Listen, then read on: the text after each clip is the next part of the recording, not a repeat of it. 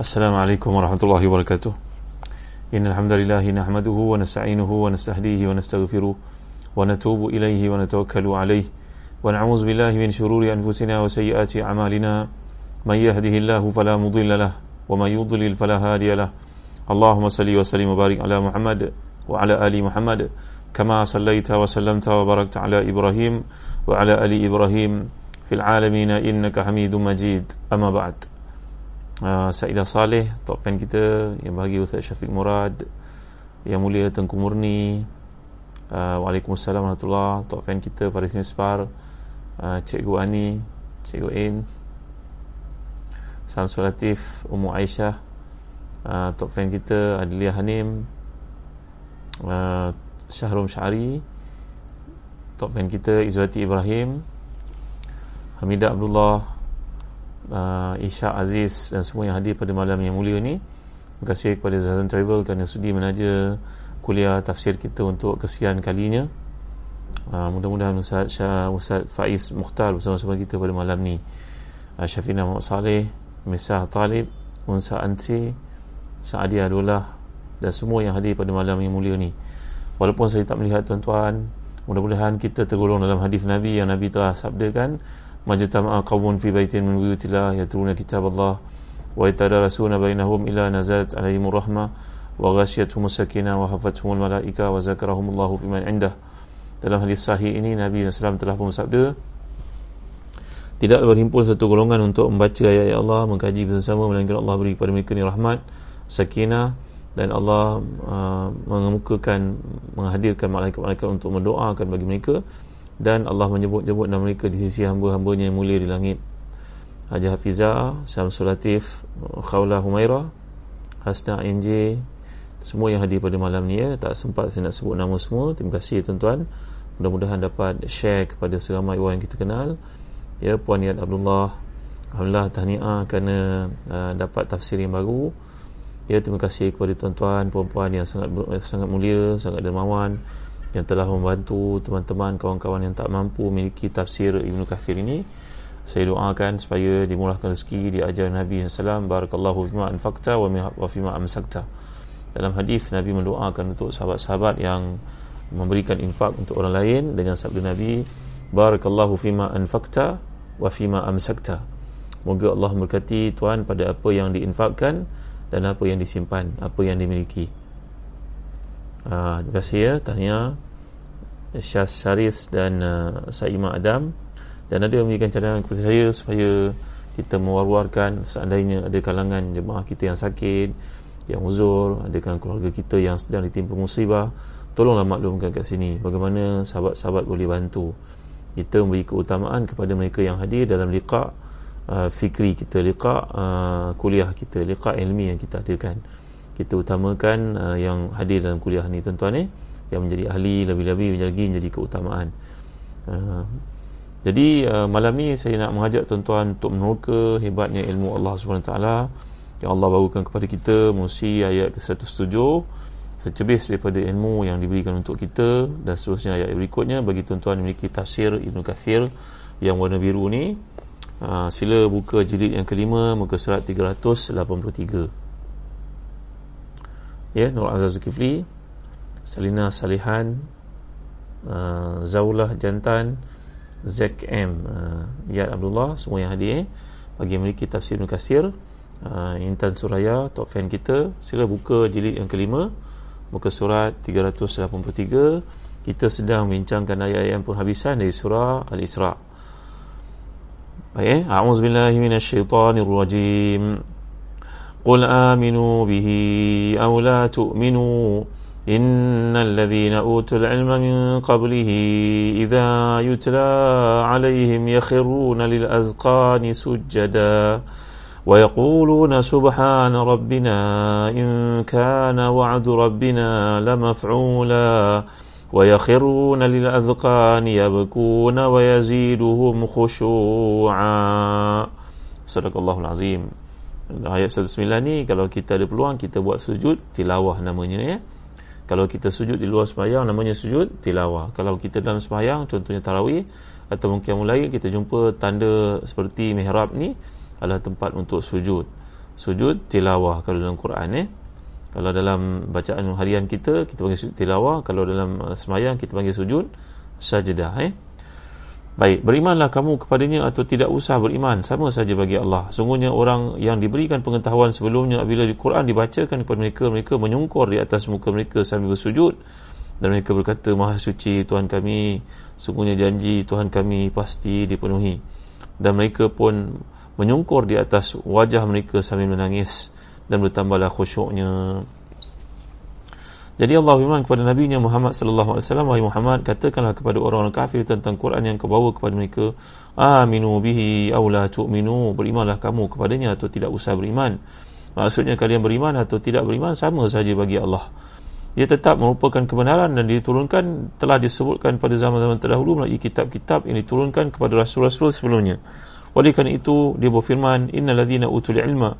Sungguhnya orang yang diberi pengetahuan sebelumnya itu ah, orang-orang salih dari kalangan ahli kitab yang pegang teguh kepada kitab mereka menegakkan serta tidak mengganti dan mengubahnya. Idza yutla alaihi apabila dibacakan untuk mereka yutla alaihim iaitu al-Quran itu ya khiruna li azqani sujada mereka sungkur tersungkur di atas wajah mereka sambil sujud. Azqan jamak daripada zaqnun ataupun ziqnun iaitu bahagian bawah dari dagu iaitulah sujud kepada Allah sebagai syukur dengan apa yang dianugerahkan mereka. Dijadikan mereka orang yang beriman mengetahui para rasul turunkan kepada mereka dan diberikan kepada Alkitab. Oleh kerana itu mereka berkata subhana rabbina maha suci Allah penghormatan senyuman atas kekuasaannya yang maha sempurna. Dan bahawasanya dia tidak pernah menyalahi janji yang telah dijanjikan kepada mereka melalui lisan para nabi yang terdahulu mengikuti mengenai perutusan Nabi Muhammad sallallahu alaihi wasallam. Oleh kerana itu mereka pun berkata subhana rabbina in kana wa'du rabbina la maf'ula. Maha suci Tuhan kami sungguhnya janji Tuhan kami pasti dipenuhi. Dan selanjutnya firman Allah wa yakhirun azqan yabkun dan mereka menyungkur atas muka sambil menangis. Iaitu mereka merupakan satu bentuk ketundukan kepada Allah sekaligus keimanan dan pembenaran terhadap Al-Quran dan juga Rasulnya.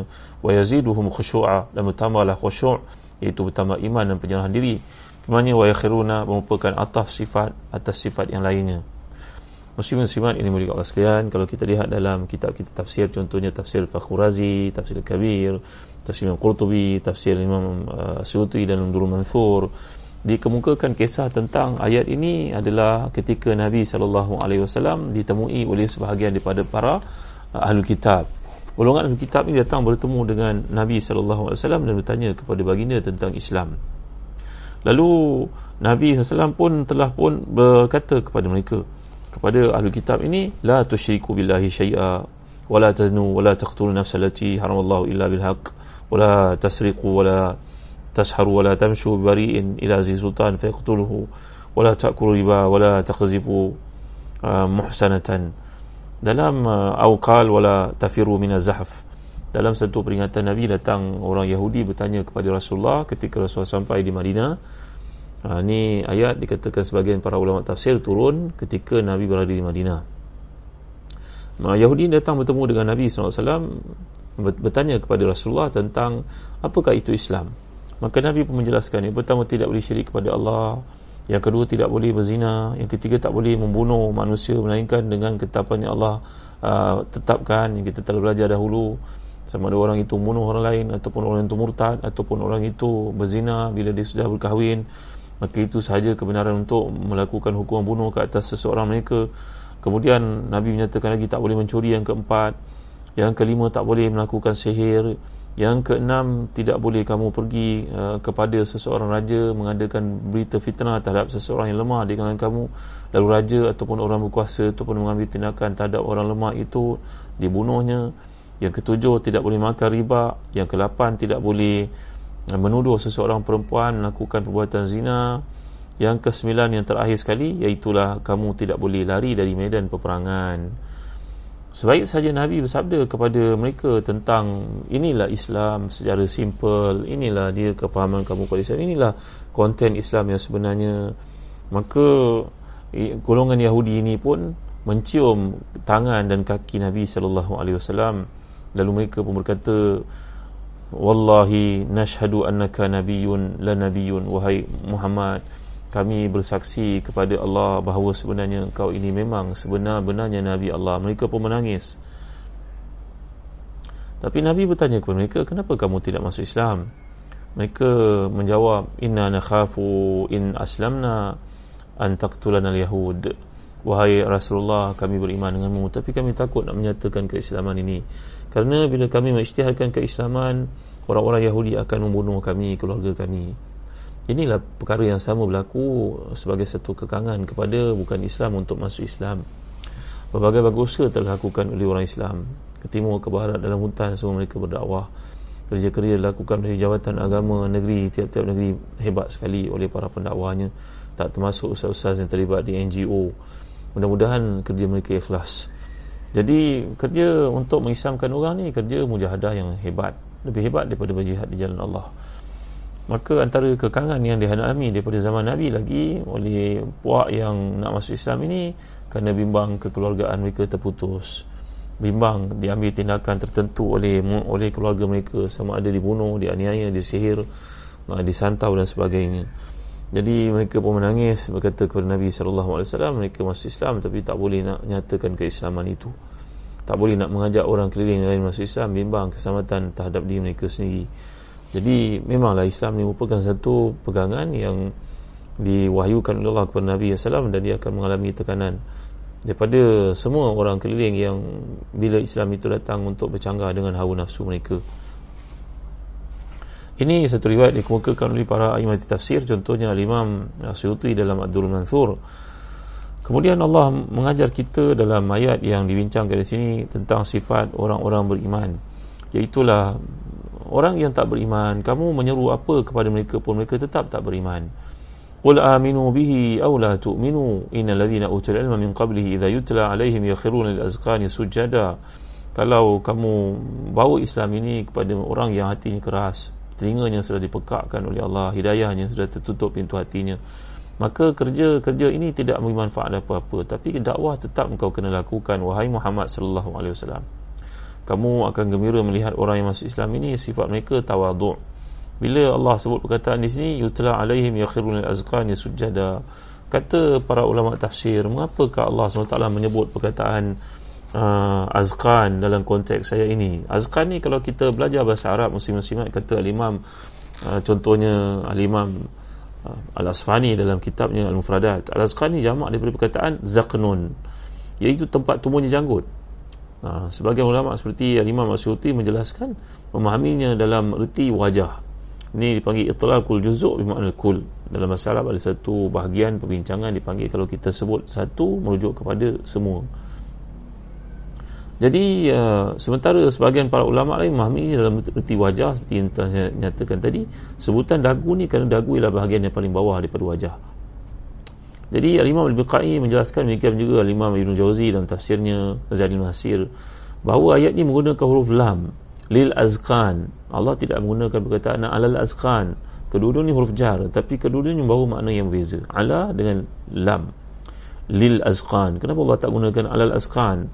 Ala ni mengisyaratkan bahawa kalau kita lihat li ni uh, bagi digunakan oleh lil azqan menandakan kekhusyukan yang menjadikan uh, seseorang hamba itu seorang manusia itu dikuasai oleh rasa penghayatan yang luar biasa terhadap keimanan menyebabkan dia tersungkur jatuh dalam keadaan tak mampu nak menguasai dirinya jadi biasanya seorang yang tak dapat menguasai dirinya bila jatuh maka yang pertama sekali akan menyentuh uh, menyentuh bumi kalau dia jatuh tersembam macam tu tuan lagunya.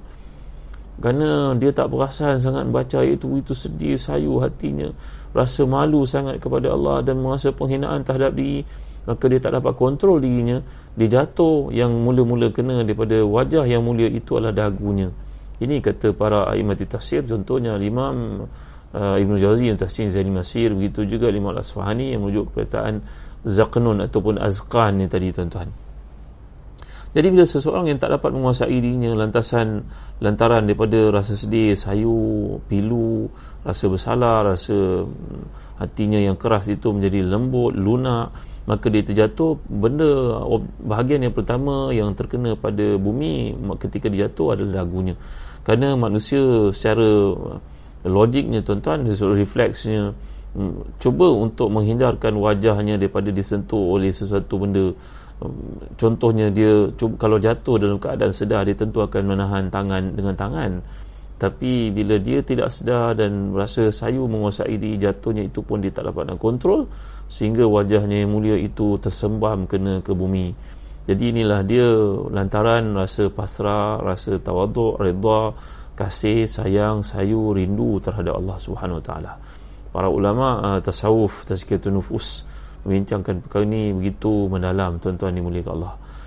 Jadi pada ayat-ayat ini temui satu pengulangan perkataan menyungkur tersungkur dua kali disebut oleh Allah. Iaitu pada ayat ni bila Allah nyatakan ya yutla alaihim yakhiruna al-azqani sujada wa yaquluna subhana rabbina in kana wa'du rabbina la maf'ula wa yakhiruna al-azqani yabkun wa yaziduhum khushu'a jadi dua kali Allah menyatakan perkataan wa yakhiruna al-azqan kata Imam Ibn Ashur dalam tafsirnya Tahrir Tanwir bahawa menilainya sebenarnya jatuh tersungkur ini hanya sekali tetapi dalam redaksi yang digunakan ini iaitu disebut keadaan mereka ketika sujud meratap menangis. Diulangi lagi perkataan menyungkur untuk maksud tentu iaitu ketersungkuran mereka itu dalam keadaan menangis jadi Al-Biqai pula mengatakan ketersungkuran itu terjadi dua kali.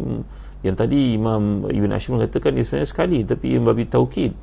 Mana mengukuhkan menggambarkan kepiluan kepasrahan yang ada dalam hati seseorang mukmin ketika dia sedang bermunajat kepada Allah itu. Manakala Al-Biqai mengatakan ia dua kali. Bahkan dua kali menujuk merujuk kepada banyak berulang-ulang. Kerana dia rasa kemanisan bila berjumpa dengan Allah. Betapa tidak tuan-tuan kalaulah seseorang ini difahami kata Imam Ghazali dalam Ihya Ulumuddin kita dapat berjumpa dengan orang yang berkedudukan berpangkat. Katalah pemimpin. Dia minta kita untuk hadir berjumpa dengannya pada waktu sekian-sekian. Dan waktu tu memang dia free. Ajak kita makan roti canai contohnya. Ha, waktu yang sangat lapang menunjukkan dia ready untuk dengar apa permasalahan kita. Tidak begitu formal. Dan perkara itu berlaku berulang-ulang kali. Tentulah kita rasa syok manjang tuan-tuan jadi demikianlah seorang yang dapat bertemu dengan Allah. Kemanisannya luar biasa tidak terbayang sama sekali tuan-tuan dimuliakan Allah sekalian. Iaitu bila dapat bertemu Allah kesayuan menguasai diri sampai dia pun tidak sedar dia tu tersungkur berkali-kali kata Imam Liqai jadi ketika dia, dia berada dalam dekatnya dengan Allah itu kan dalam hadis sahih yang Muslim Nabi bersabda akrab ma yakunu abdu ila rabbih kaunuhu sajidan fa'ksiru fi du'a uh, sedekat-dekat seorang itu kepada Tuhannya sewaktu dia sedang sujud maka banyakkanlah berdoa. Dalam mazhab syafi'i meletakkan syarat kalau kita berdoa itu ada beberapa perkara. Yang pertama doa bahasa Arab. Dalam sebutan kita kalau kita tak mampu menyebut dalam bahasa Arab kita tak ada pengetahuan bahasa Arab kita berdoa dalam hati kita. Tapi jangan sampai kita tertinggal pergerakan bersama imam seandainya kita sembahyang berjemaah. Kerana kita mestilah mutaba'ah mutaba'atul imam. Tidak boleh mukhalafah imam. Tak boleh musabaqah tak boleh uh, mukhalafah. Dalam bab tak boleh muafaqah dalam bab semayang dengan imam. Tuan-tuan ni nanti ada peluang kita bincangkan sedikit tentang konteks salat berjemaah. Jadi uh, dalam keadaan yang dibayang digambarkan di sini oleh Imam Al-Biqai menulis kitabnya Nazmul Durar bahawa pengulangan ini merujuk kepada kebarangkalian ia berlaku berkali-kali. Kerana kemanisan si hamba ini bertemu dengan Tuhannya lebih hebat daripada keseronokan seorang dapat bertemu dengan orang besar, orang berpangkat untuk minta bantuan daripadanya dan sedang mendengar memberi dengan perhatian terhadap apa permintaan yang kita ajukan. Jadi ayat ini mengisyaratkan bahawa Quran tidak memerlukan keimanan siapa pun. Sama ada orang beriman atau tak beriman ia kekal milik Allah. Allah tetap dengan kuasanya tidak meluakkan sedikit pun menjejaskan pemerintahan Allah. Qul aminu bihi aw la tu'minu kamu beriman ke tak beriman ke itu tidak ada jadi masalah. Tidak ada sebarang kesan pun terhadap kekuasaan kehebatan Allah Subhanahu Wa Taala. Dan uh, orang yang beriman tetap akan selalu beribadah kepada Tuhannya. Dan kalau kamu ketinggalan kereta api dalam konteks ini kamu tidak mahu semayang kamu tidak mahu beribadah kamu tak buat amal saleh kamu nak murtad tak beri kesan apa pun kepada Allah sama sekali. Jadi uh, muslim-muslimat yang rahmati dan dikasih sekalian kalau kita lihat uh, perkataan ini tadi inilah yang merujuk kepada hebatnya ayat-ayat Allah SWT ketika membahaskan tentang uh, sujud. Sebab dikatakan oleh uh, Al-Imam Syuti dalam tafsirnya Dul Manthur menceritakan keutamaan untuk kita merasa sedih uh, sayu. Dan itu sebahagian daripada kaedah untuk menyucikan diri. Kerana Al-Quran ini dan juga kitab-kitab samawi semuanya turun dengan air mata tuan-tuan dimuliakan Allah sekalian. Dalam air mata artinya bila manusia mengkaji menghayati isi kandungnya dia akan rasa kebersalahan yang amat sangat. Automatically dia akan rasa sayu menguasai dirinya. Ya kan dan tanda sayu ini adalah tanda iman.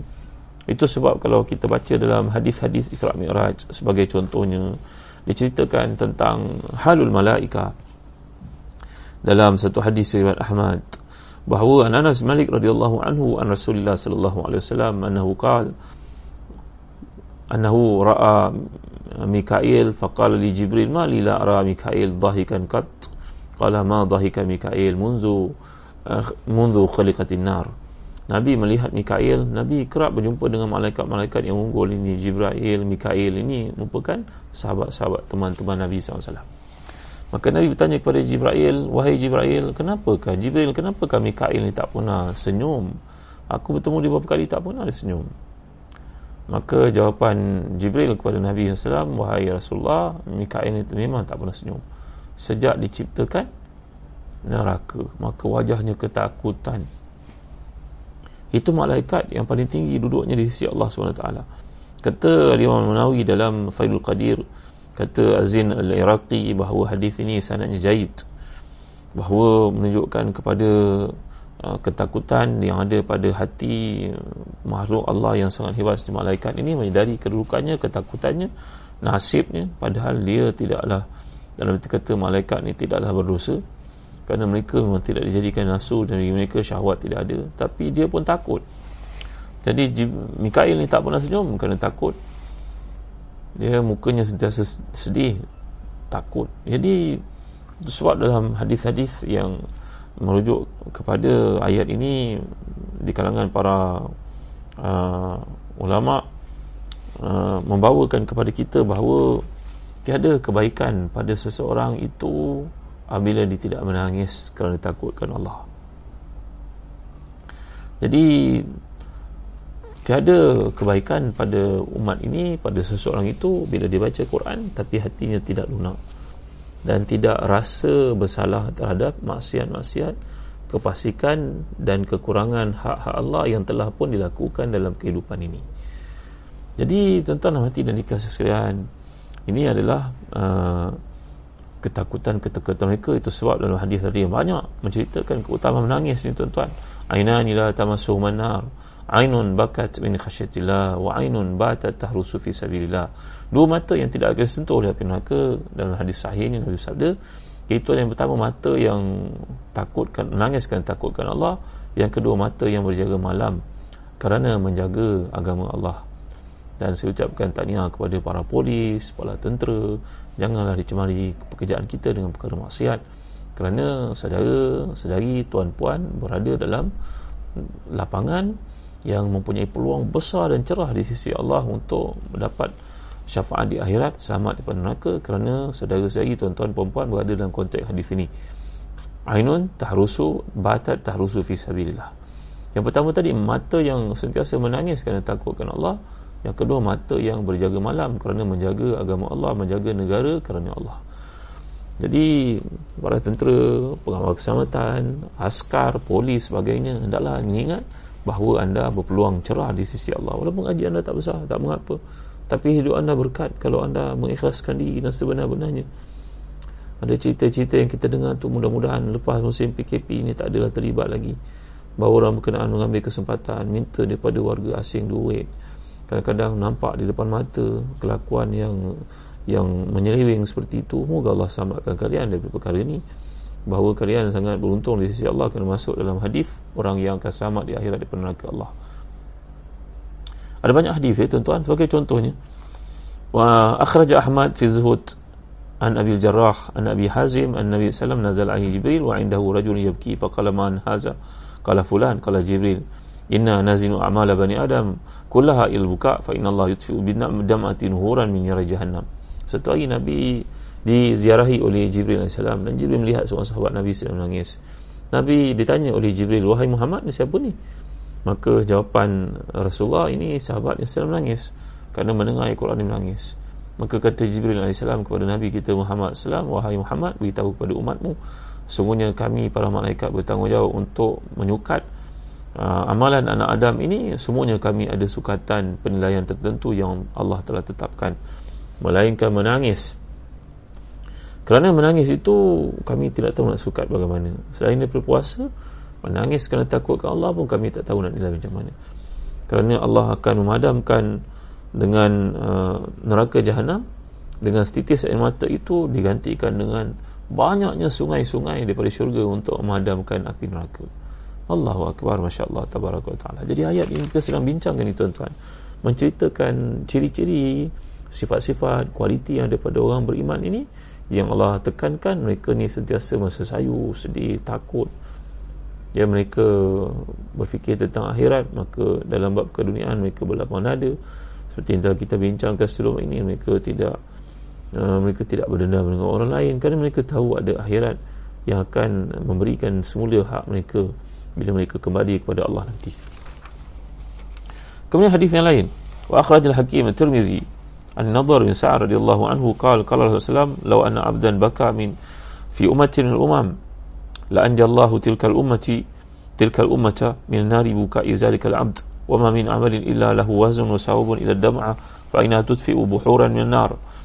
وما إغرقت عينه بمائها من خشية الله إلا حرم الله جسدها على النار وإن فاضت على خده لم يرهق وجهه قتر ولا ذلة. Dalam hadis Hakim Tirmizi penazar bin hadis Nabi SAW sabda menerangkan kata Imam uh, Suyuti membahaskan mensyarahkan maksud ayat yang kita bincangkan ni. Bahawa Nabi bersabda seseorang yang menangis dalam keluarganya dalam umat itu dalam kumpulan itu dalam bangsa itu maka Allah akan menyelamatkan dengan tangisannya itu hamba itu dan Allah SWT akan menimbang air mata yang mengalir itu kerana Allah yang mengalir kerana Allah dijadikan lautan untuk memadamkan api neraka.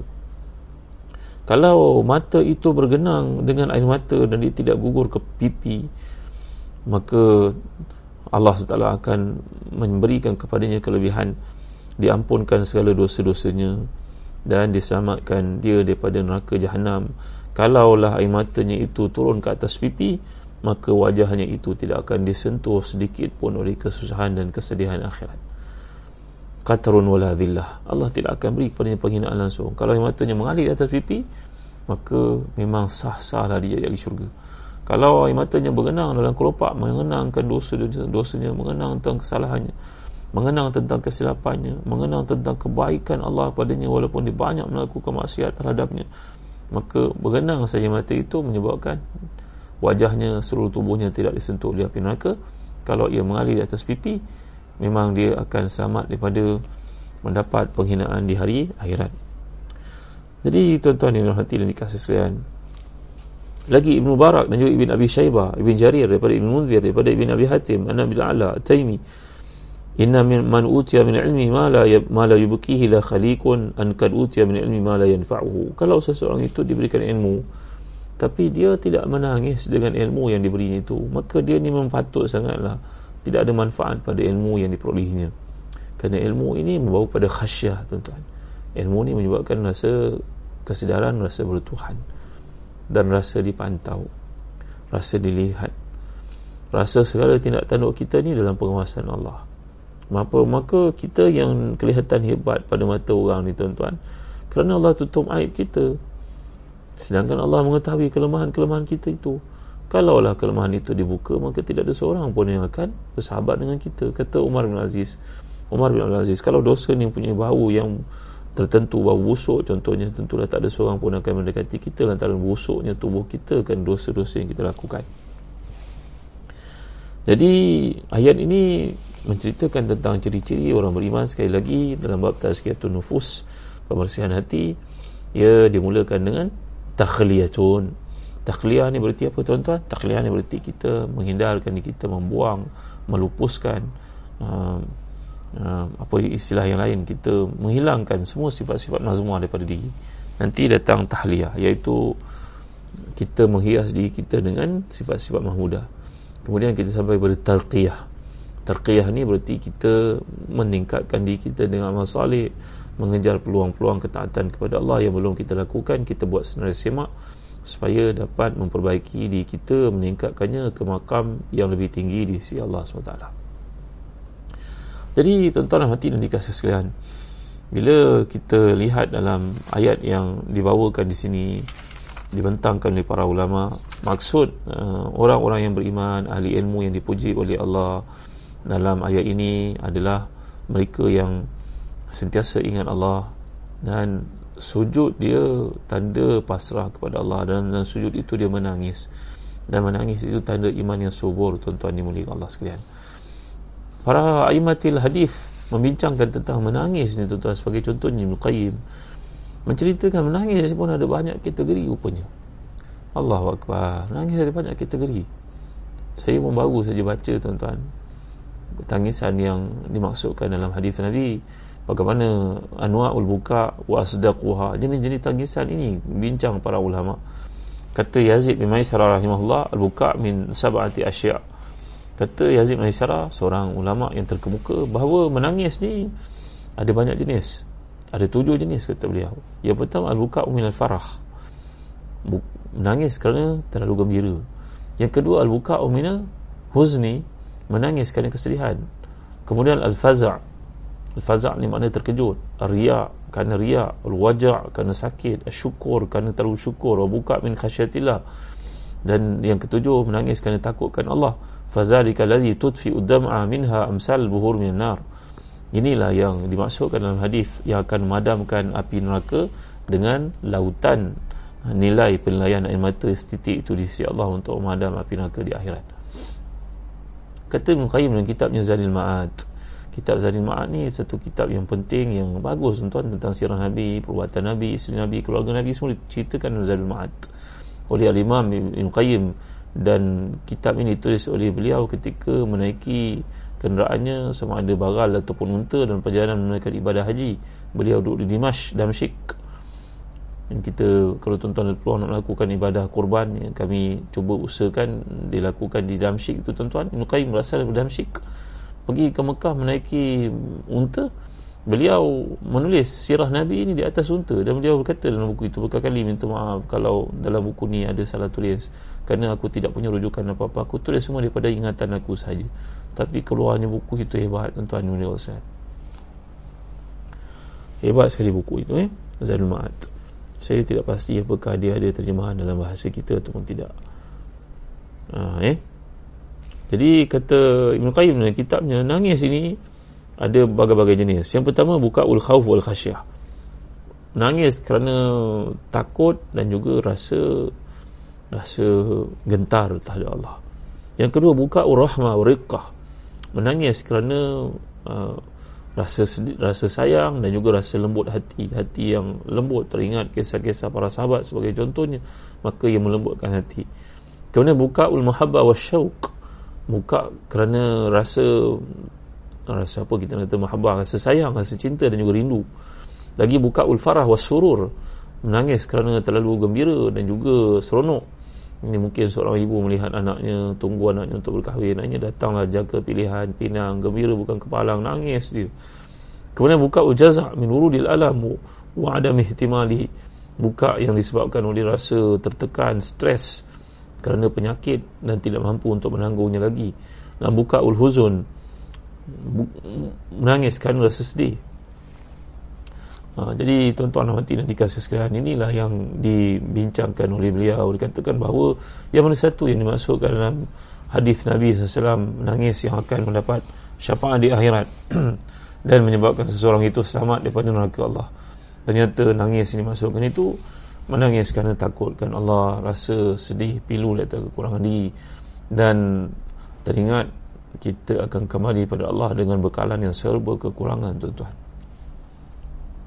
Perjalanan jauh tapi persiapan kurang.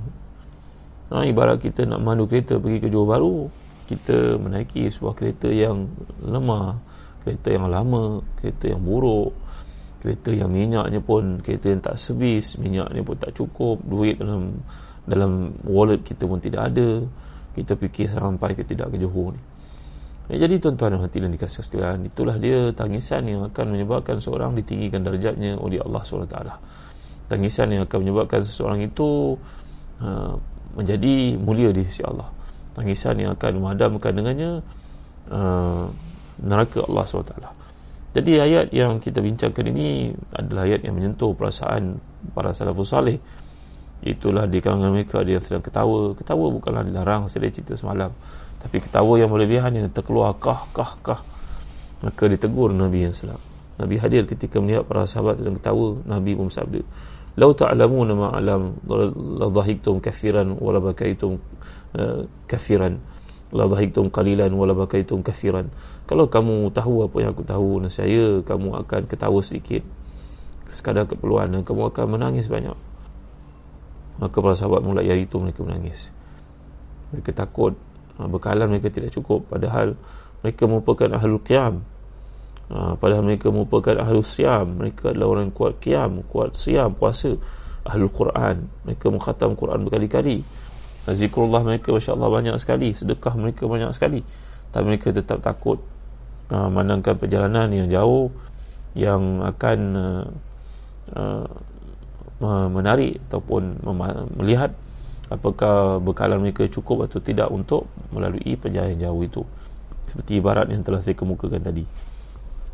Baik uh, insyaAllah nanti ada peluang kita bincang lanjut tentang perkara ini kemudian ayat ke-110 Qulilullah awidur rahman ayyama tad'u falahul asma'ul husna wala tajhar bi salatika wala tukhafit biha wabtaghi baina dhalika sabila. Ayat yang ke-110 tuan ya. Dan ayat yang terakhir untuk kita renungi. Wa qul alhamdulillahilladzi lam yattakhidh walada wa lam yakul lahu syarikun fil mulk wa lam yakul lahu waliyyun minadh-dhul wa kabbirhu takbira. Ayat yang ke-110 maksudnya serulah Allah atau serulah Ar-Rahman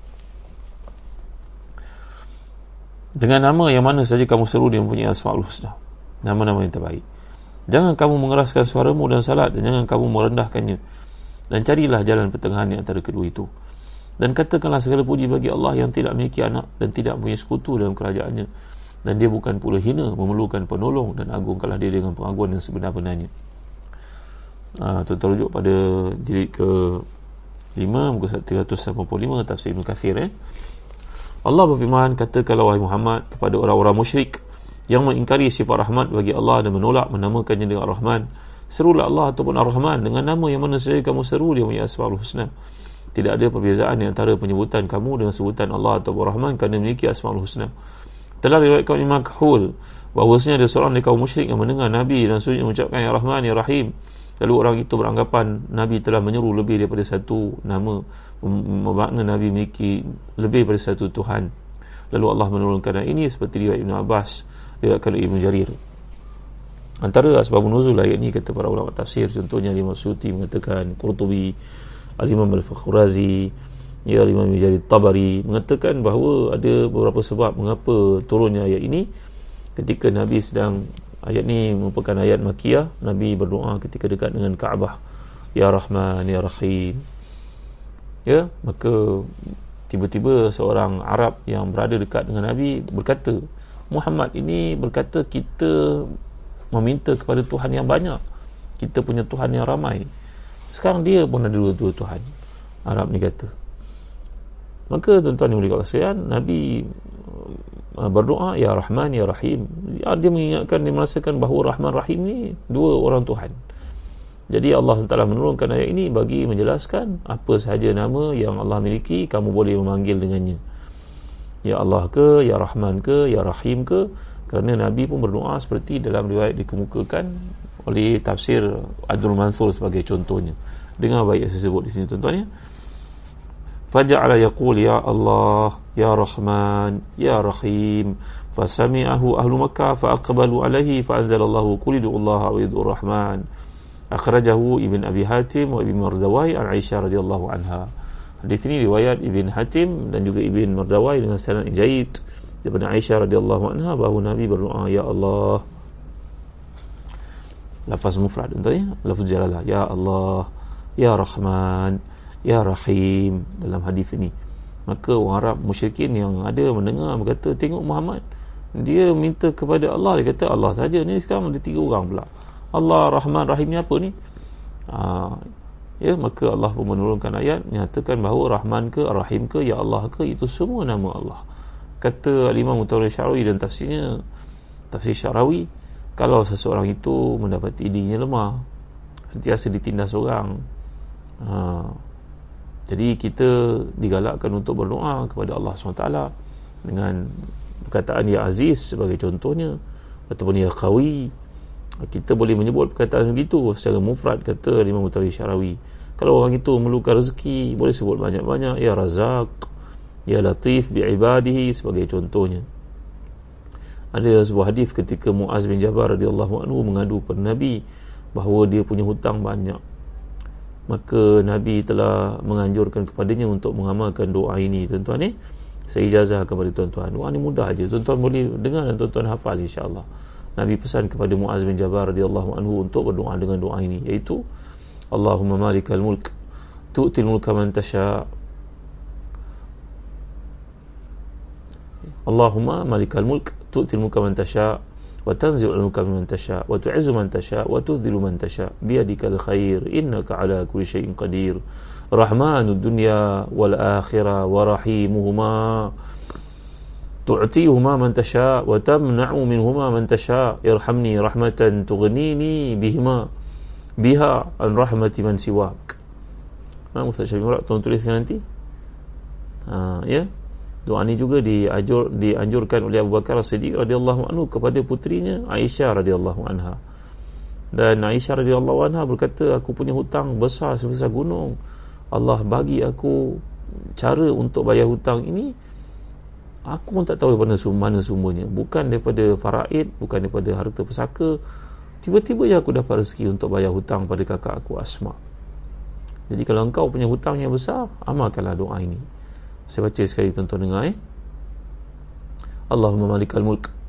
Tu'til mulka man tasha wa tanzi'ul mulka man tasha wa tu'izzu man tasha wa tudhillu man tasha. Biyadikal khair innaka ala kulli shay'in qadir Rahmanud dunya wal akhirah wa rahimuhuma. Tu'tihuma man tasha wa tamna'u minhuma man tasha. Irhamni rahmatan tughnini biha an rahmati man siwak. Ingat tuan? Di awalnya kita boleh ingat eh? Alhamdulillah. Ini Zawawi Ghazali masukkan Cuba tengok sikit tulisan kat sini. Tak ada baris eh? Allahumma Allahumma ya malikal mulk tu'ti man tasha wa tanzi'u mulka man tasha wa tu'izzu man tasha wa tudhillu man tasha innaka ala kulli syai'in qadir. Ha ya? Jadi seterusnya dalam riwayat dikemukakan oleh al-imam uh, Al-Haytami dalam Majma' Uzawaid dan Tabarani dengan uh, sanad yang sahih setakat uh, innaka ala kulli syai'in qadir rahmanud dunya wal akhirah wa rahimuhuma. Uh, eh rahmanud dunya wal akhirah wa rahimuhuma. Uh, tu'tihuma man tasha wa tamna'u minhuma man tasha. Yarhamni rahmata tu, rahmatan tughnini biha an rahmati man siwak. Uh, ya. Jadi nanti Ustaz Syafiq Murad tolong masukkan dengan barisnya dalam uh, riwayat dikemukakan oleh Al-Haytami dalam Majma' Uzawaid dan juga Tabarani dalam muajamnya ini dengan sanad yang rijalnya siqat. Maknanya ilmu hadis mengatakan perawi-perawinya siqat. Jadi kata para sahabat sama ada Muaz bin Jabal ataupun Abu Bakar As-Siddiq ataupun putrinya Aisyah radhiyallahu anha kami belajar doa ini daripada Rasulullah. Maka Rasulullah telah pun menunjukkan kepada kami jalan keluar daripada hutang-hutang dan hutang-hutang yang kami alami dalam hidup diringankan oleh Allah. Dimudahkan bahkan Allah berikan harta untuk bayar hutang-hutang tersebut. Dengan syarat kena bersungguh lah tuan-tuan. Jangan dapat bonus sudah ketua halan wasahalan jalan. Buat tak tahu buat tak ada nak bayar hutang orang. Uh, ya. Jadi ini adalah uh, perkataan Rahman yang disebut dalam ayat ini. Kulilullah awidur Rahman. Jadi dalam konteks doa yang kita pelajari sebentar tadi, Allah menyebutkan Rahmanud dunia wal akhirah wa rahimuhuma. Rahmanud dunia wal akhirah wa rahimuhuma. Jadi perkataan Rahman yang disebut dalam ayat ini merujuk kepada satu uh, nikmat yang besar yang Allah limpahkan kepada kita dengan sebab itu kata para ulama tafsir contohnya Imam Mutawi Syarawi lagi itu sebab dalam banyak perkataan kita menyatakan Bismillahirrahmanirrahim. Kenapa tak sebut Bismillahirrahmanirrahim? Kenapa tak sebut Bismillahirrahmanirrahim? Kan nama-nama Allah belaka. kenapa Allah ajar kita siapa yang tidak menyatakan bismillahirrahmanirrahim pada awal satu amalan? Fahuwa abtar fahuwa aqta. Dia terputus daripada mendapat keberkatan. Tiada kebaikan padanya. Maknanya tiada uh, bantuan daripada Allah. Tiada imdad daripada Allah. Tiada nikmat pemberian atau sokongan taufik inayah daripada Allah dan bagi bila kita menyebutkan bismillahirrahmanirrahim dalam amalan kita dalam kehidupan kita dalam apa dua tindakan kita aktiviti kita maknanya kita meminjam uh, nama Allah yang penuh rahmat itu. Dan kita mengharap apa tindakan kita itu dalam ruang lingkup kasih sayang Allah SWT. Kerana Allah bila bertindak memberi kepada kita nikmat tandanya rahmat kasih sayang. Kalau dia bagi satu ujian penyakit pun padanya ada kasih sayang ada hikmah di sebaliknya yang hanya diselami mampu difahami oleh mereka yang mengerti. Berlainan daripada kita kalau kita berdendam dengan seorang tindakan kita dah sembrono dah tak betul dah tuan-tuan. Tapi Allah dalam pemberiannya ada kasih sayang dalam hukumannya pun ada kasih sayang. Itu sebab setiap kali bila menyatakan tentang azab masahum ta'ifun minal azab. Allah sentiasa menggunakan ayat menyentuh mereka sedikit kesusahan. Saya dah gambarkan kepada tuan-tuan. Kalau kita jarang air sebagai contohnya masak air kita nak tahu cerik itu dah panas atau belum kita sentuh sikit. Kalau kita panaskan air nak gosok baju kita nak pasti kena panas semua kita sentuh sikit. Tak adalah orang pergi pegang air itu tuan-tuan. Ini makna sentuh. Maka setiap kali ujian berlaku dalam hidup sebenarnya ia tanda kasih sayang Tuhan untuk dekatkan kita dengan Allah. Dan contoh yang dikemukakan lalu saya berikan kepada tuan-tuan. Kalau kita punya anak kan anak kita belajar kat universiti sayang kita pada anak kita. Dia minta sebulan kita nak bagi RM500 contohnya. Setahun RM6,000 adakah kita terus kreditkan akaun dia kira sebanyak RM6,000 ataupun tiap-tiap bulan kita panggil dia datang jumpa kita. Datang jumpa abang naik abang nak tahu apa perkembangan kau kau sihat ke tidak kereta apa bagi tu ada minyak ke tidak boleh jalan ke tidak duit kau cukup ke tidak. Kita nak tiap-tiap bulan datang jumpa kita. Kalau tiap-tiap hari tiap minggu kerana setiap kali dia datang itu ada aduan baru. Kita sebagai bapa sebagai ibu rasa sayang kepada dia. Seronok dia dapat jumpa kita. Dapat tengok muka dia pun jadilah. Kerana dia sebahagian daripada kita kan?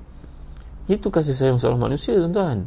Dalam hadis sahih riwayat muslim mengatakan kasih sayang Allah ni sembilan per sepuluh. Satu saja satu per sepuluh tu dikongsi oleh semua makhluk yang dekat dunia ni termasuk kita dan binatang-binatang buas sekalipun. Sehingga gajah yang besar tu tak pijak anak dia harimau yang buas itu tak makan anaknya. Satu tu kongsi yang ramai. Maka inilah dia hakikat dalam kehidupan. Terlalu banyak perkara saya nak sentuh tuan-tuan. Saya, saya tak mampu nak sempurnakan dua ayat yang terakhir ni. Maaf tuan-tuan ni. Mudah-mudahan Allah beri pada kita peluang untuk mengkaji, menghayati memahami, mengamalkan hidup kita. Dan memakai nama-nama Allah itu dalam hidup kita meminjamnya dan melaksanakan sifat-sifat Tuhan itu dalam kepimpinan kita dalam pentadbiran kita dalam kerja kita jadi bila sebut Bismillahirrahmanirrahim Maknanya kalau saya bawa kereta Bismillahirrahmanirrahim Saya bawa kereta dengan penuh kasih sayang. Saya tak langgar lampu isyarat Saya tak langgar orang Saya tak bawa Saya tak pakai telefon ketika Memandu boleh bahayakan orang. Sayang saya pada orang lain. Gitu sekali tuan-tuan. Nampak tak? Sehingga kita nak sembelih pun sebut Bismillahirrahmanirrahim. Apa ni sembelih binatang? Bismillahirrahmanirrahim. Tapi kerana Dalam sembelihan itu Allah mengajar kita sayang pada binatang ini gunakan pisau yang tajam. Itu ihsan namanya. Allahu akbar la ilaha illallah masyaallah tabaraka wa taala. Jadi kita minjam sedikit daripada rahmat Allah itu untuk dicurahkan dalam aktiviti kita supaya bayangan ketuhanan itu mengalir dalam kehidupan kita tuan-tuan. Supaya kasih sayang Tuhan itu sampai kepada segala aktiviti tindakan dan juga kelakuan seharian kita InsyaAllah ya tuan-tuan saya sebanyak lagi perkara saya nak kongsi dengan tuan-tuan pada dua ayat terakhir surah Al-Isra' ni. Maafkan saya kerana tak dapat sempurna kemarin walaupun saya berusaha untuk menyempurnakannya. Banyak lagi sentuhan-sentuhan ajaib yang dikemuka kepada ulama tafsir. Saya nak kongsi dengan tuan-tuan. Boleh tafsir Qurtubi tafsir Dulul Mansur Masya Allah banyak perkara padanya. Lima mutari syarawi panjang lebar pada ayat terakhir surah Al-Isra' ni bagi kita memahami indahnya pembukaan dan penutup keserasian yang luar biasa di antara pembukaan surah Al-Isra dengan penutupnya, permulaannya bermula dengan subhanallah dan akhirannya dengan suruhan untuk kita mengucapkan alhamdulillah kepada Allah. Bahawa Allah mengajar kita kalimah pendek tapi berat tak timbangan. Berarti dalam kehidupan ni tak ada seorang boleh menjadi alasan di akhirat nanti berkata saya orang tak pandai ya Allah.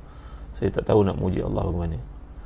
Sedangkan si kaya si bijak yang mungkin belajar tinggi dia boleh menggubal ayat-ayat menggubah ayat-ayat indah untuk memuji Allah. Mungkin berjilid-jilid tulisannya. Orang yang tak belajar tinggi mungkin tak tahu nak puji Allah. Tapi itu semua tak berlaku. Kerana Allah mengajar kita semudah kalimah perkataan Alhamdulillah.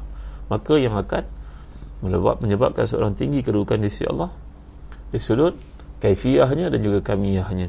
Kaifiahnya ikhlas kamiyahnya pada bilangan. Bagaimana?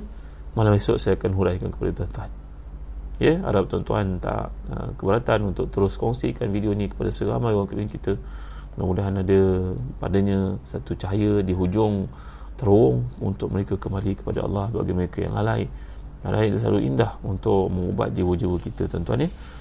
Jadi setakat ini saja dulu dan kita akan lihat uh, kisah yang akan saya kemukakan berkaitan dengan ayat yang terakhir ini tentang kehidupan para sahabat dalam kuliah yang akan datang. Biiznillah dengan izin Allah SWT dan lagi doa-doa yang akan saya ajar di bahagian penutup surah Al-Isra ni uh, kesinambungan dan keserasian yang luar biasa di antara ayat Allah ni mengapa permulaan dan akhirnya mengapa ada pengulangan semuanya akan saya jawab dalam kuliah yang terakhir malam esok insyaAllah daripada surah Isra mudah-mudahan setakat ini saja dulu yang baik semuanya daripada Allah.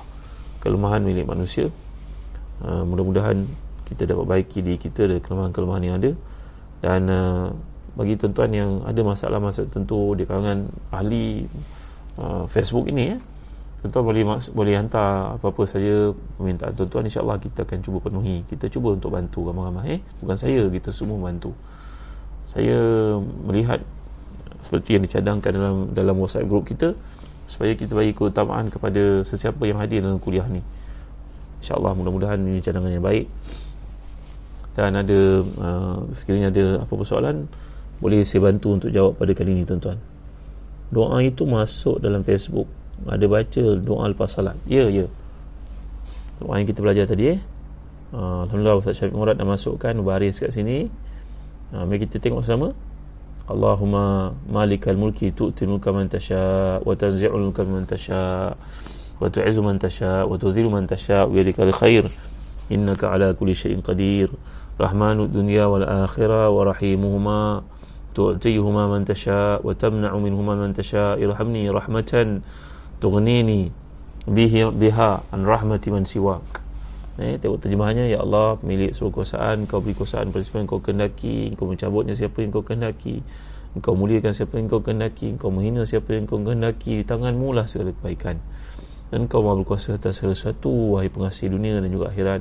Penyayang keduanya engkau memberi kepada keduanya dunia akhirat kepada siapa yang kau kehendaki menahan keduanya daripada yang kau kehendaki rahmatilah aku dengan rahmatmu yang menjadikan aku tak memerlukan belas kasihan selain daripadamu. Ya Allah indahnya ayat ini ya Tabarani dan juga Al-Haytami dalam Majma' Uzawaid dengan uh, rijalnya siqat kata mereka eh. Baik tuan terima kasih. Esok kita akan sambung lagi kuliah kita. Uh, jangan lupa bagi tuan-tuan yang nak masuk ke sekolah dan anak-anak kita eh mudah-mudahan tuan-tuan dapat uh, melihat buku-buku yang kami terbitkan di Telaga Biru buku-buku latihan topikal melibatkan berbagai-bagai subjek daripada 1 sampai darjah 6 termasuk UPKK, UPSR dan juga PSRA lagi suka mendengar daripada tingkatan 1 sampai tingkatan 5 semua buku kami terbitkan. Sains, matematik, bahasa Melayu, bahasa Inggeris geografi, sejarah bahasa Arab, pendidikan Islam semua ada insyaAllah eh. jadi cikgu-cikgu tuan-tuan perempuan, ibu bapa yang dimuliakan cubalah lihat. Andai ada peluang untuk kerjasama ni berlaku ya kami mengharapkan sokongan tuan-tuan kerana buku ni adalah karya Uh, guru-guru terpilih, guru cemerlang, guru kanan, jurulatih utama, jurulatih utama kebangsaan yang mengharapkan sokongan tuan-tuan agar mereka dapat berkarya lagi pada masa akan datang. Uh, eh, boleh hubungi uh, teman-teman, pegawai saya yang ada dalam Facebook ni. Dan di samping itu, uh, nak beritahu tuan-tuan juga kami menerbitkan bahan manjawi yang kreatif oleh Ustazah Dalila, Ustaz uh, Wan Azhar yang insyaAllah akan bantu anak kita bukan saja membaca dengan baik, menulis dengan cantik. Kaedah-kaedah yang dikemukakan eh. Bahan bantu mengajar yang sangat istimewa ni. Mereka menang bagat anugerah termasuk di peringkat dunia kreativiti inovatif mudah-mudahan dapat membantu anak kita untuk sayang kepada Quran cinta kepada Quran menulis macam ahli Quran. Baik eh. Setakat itu saja dulu. Dan tuan-tuan yang melakukan korban dan akikah kami di Zazan Travel di bawah israf oleh yang bahagia Ustaz uh, Faiz Mukhtar sebagai CEO Zazan Travel berbesar hati untuk bekerjasama dengan tuan-tuan bagi menjayakan impian ini. Ha, eh? Baik, setakat ini saja dulu. Terima kasih kepada semua yang hadir. Harap panjang-panjangkan video ni share kepada seramai orang yang kita kenal. Kita akhiri dengan doa. الحمد لله رب العالمين والصلاة والسلام على أشرف الأنبياء والمرسلين سيدنا محمد وعلى آله وصحبه أجمعين اللهم اغفر لنا ذنوبنا ولوالدينا وارحمهم كما ربونا صغارا ولجميع مشايخنا ولجميع أصحاب الحقوق علينا ولجميع المؤمنين والمؤمنات المسلمين والمسلمات الأحياء منهم والأموات برحمتك يا أرحم الراحمين. اللهم زدنا ولا تنقصنا وأكرمنا ولا تهنا وأعطنا ولا تحرمنا وأثرنا ولا تؤثر علينا ورضنا ورضانا اللهم مالك الملك تؤتي الملك من تشاء وتنزع الملك من تشاء وتعز من تشاء وتذل من تشاء بيدك الخير. إنك على كل شيء قدير. رحمن الدنيا والآخرة ورحيمهما تؤتيهما من تشاء وتمنع منهما من تشاء. يرحمنا رحمة تغنينا بها عن رحمة من سواك. اللهم اكفنا بحلالك عن حرامك وأغننا بفضلك عن من سواك. اللهم آت نفوسنا تقواها وزكها أنت خير من زكاها أنت وليها ومولاها برحمتك يا أرحم الراحمين. ربنا آتنا في الدنيا حسنة وفي الآخرة حسنة وقنا عذاب النار. وصلى الله على سيدنا محمد وعلى آله وصحبه وسلم. الحمد لله رب العالمين. الله منا منكم Terima kasih tuan Kenang saya dan doa kalian. Assalamualaikum warahmatullahi wabarakatuh.